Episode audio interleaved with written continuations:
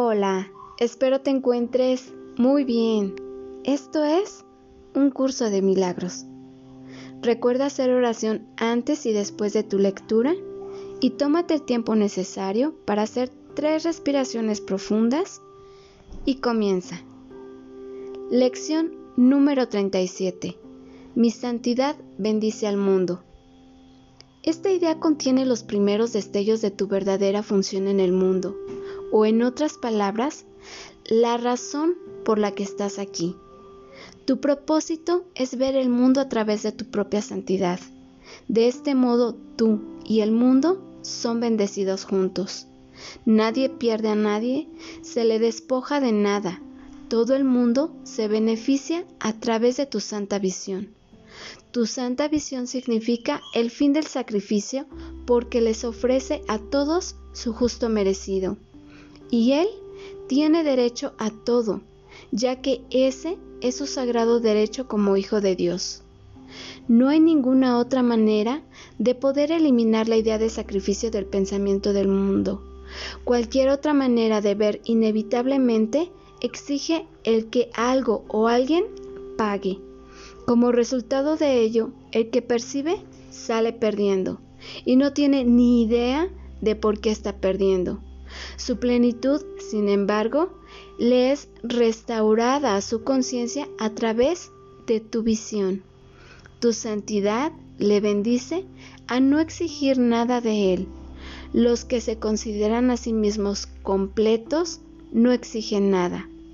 Tu santidad es la salvación del mundo te permite enseñarle al mundo que es uno contigo, sin predicarle ni decirle nada, sino simplemente mediante tu sereno reconocimiento de que en tu santidad todas las cosas son bendecidas junto contigo. Hoy debes dar comienzo a las cuatro sesiones de práctica más largas, las cuales han de tener una duración de 3 a 5 minutos cada una, repitiendo la idea de hoy, a la cual ha de seguir un minuto más o menos en la que debes mirar a tu alrededor a medida que aplicas la idea a cualquier cosa que veas. Mi santidad bendice esta silla. Mi santidad bendice esa ventana. Mi santidad bendice ese cuerpo. Luego Cierra los ojos y aplica la idea a cualquier persona que te venga a la mente usando su nombre y diciendo, mi santidad te bendice. Nombre. Puedes continuar la sesión de práctica con los ojos cerrados o bien abrirlos de nuevo y aplicar la idea a tu mundo exterior si así lo deseas. Puedes alternar entre aplicar la idea a cualquier cosa que veas a tu alrededor o a aquellas personas que parezcan en tus pensamientos. O bien puedes usar cualquier combinación que prefieras de estas dos clases de aplicación. La sesión de práctica debe concluir con una repetición de la idea con los ojos cerrados, seguida inmediatamente por otra repetición con los ojos abiertos.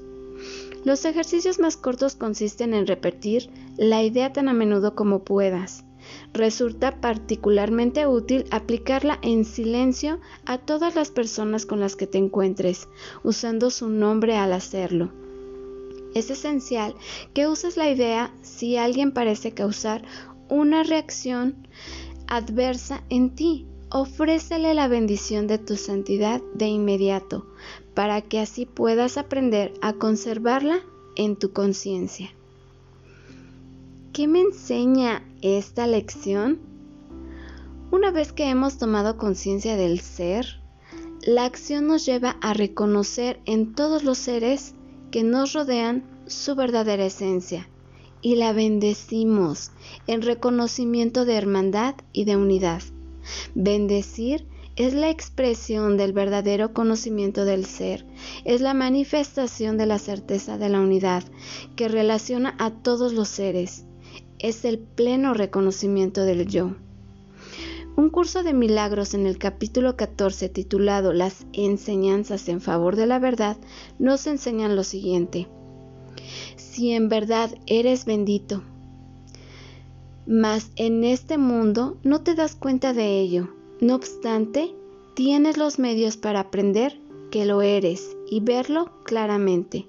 El Espíritu Santo usa la lógica con tanta facilidad y eficacia como lo hace el ego, salvo que sus conclusiones no son dementes.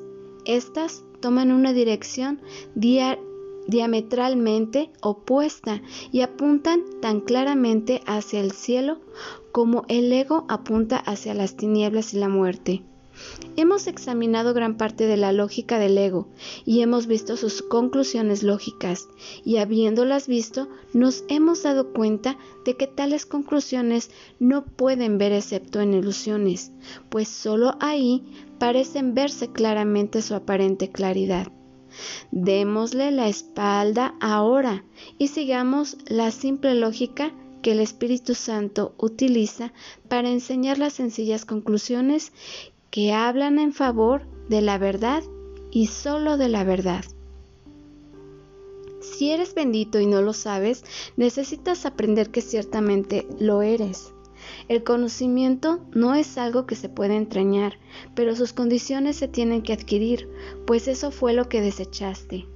Puedes aprender a bendecir, pero no puedes dar lo que no tienes. Por lo tanto, si ofreces una bendición, primero te tiene que haber llegado a ti, y tienes también que haberla aceptado como tuya, pues de lo contrario, ¿cómo podrías darla?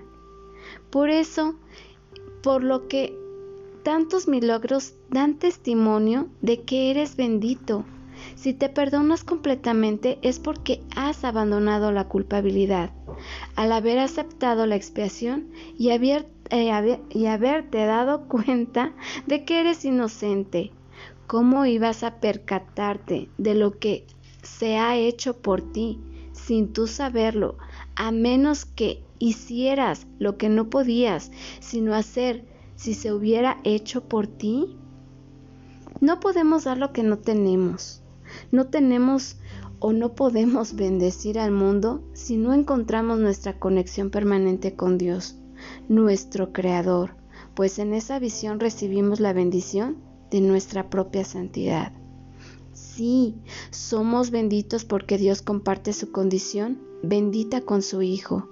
En este sentido, en el ámbito de la afiliación, todo pensamiento benévolo que cualquiera de nosotros hermanos y de nuestros hermanos abrigue en cualquier parte del mundo, nos bendice, lo que debería de llevarnos a creer y a querer bendecirles como, muestra de agradecimiento.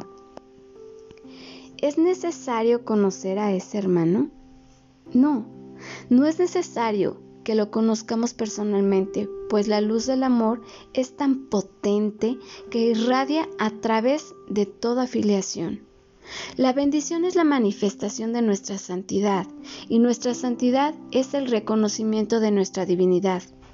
Recordar nuestra esencia nos lleva a la visión de nuestro estado natural de grandeza, y esa visión se traduce en el acto de bendecir, porque nuestra grandeza es nuestra abundancia. Al bendecir la conservamos en nuestra mente y nos mantenemos en plena conexión con la mente de Dios. ¿Acaso ves alguna debilidad en el acto de bendecir a tu hermano? En respuesta a esta cuestión, un curso de milagros no indica. No tengas miedo de bendecir, pues aquel que te bendice ama al mundo y no deja nada en él que pueda ser motivo de miedo. Pero si te niegas a dar tu bendición, el mundo te parecerá ciertamente temible, pues le habrás negado su paz y su consuelo, y lo habrás condenado a la muerte. Como ejemplo, todos los políticos son unos ladrones y mentirosos. ¿Estaríamos dispuestos a bendecir a los políticos que juzgamos como ladrones y mentirosos? Para muchos esta pregunta les puede parecer una tomadura de pelo, pues puede llevarles a pensar que el hecho eh, y este hecho no puede estar bien en la cabeza.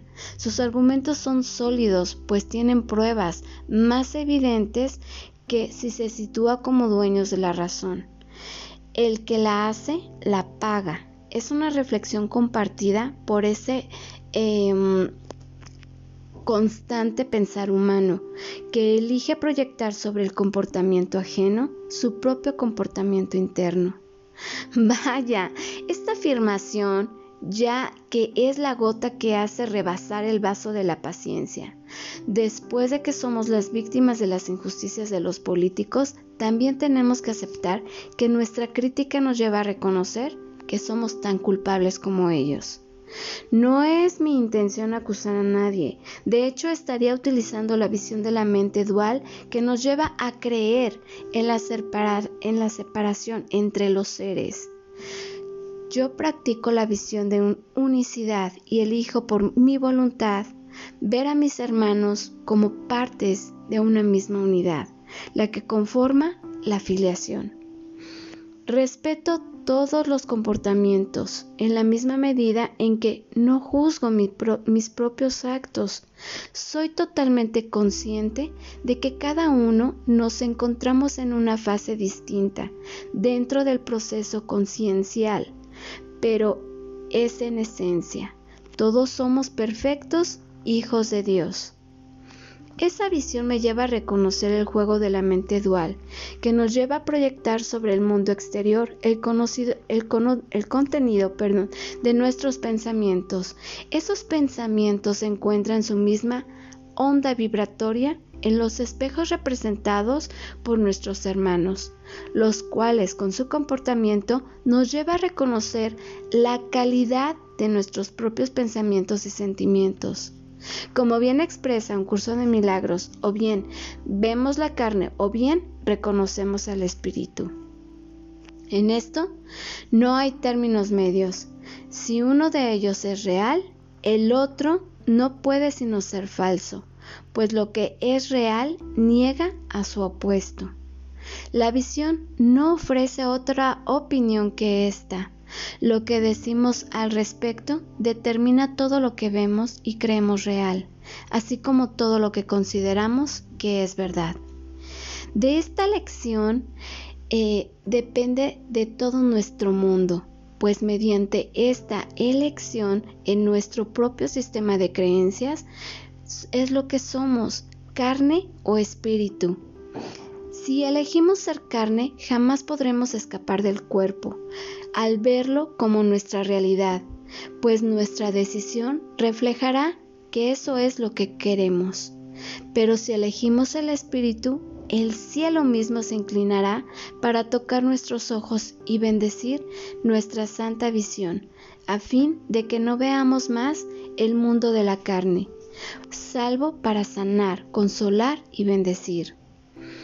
Si condenamos a los políticos que juzgamos como culpables, lo que realmente estamos haciendo es proyectar nuestra propia condena. Y lo que es más importante, estamos compartiendo la creencia de en que somos tan solo carne y la creencia en la separación.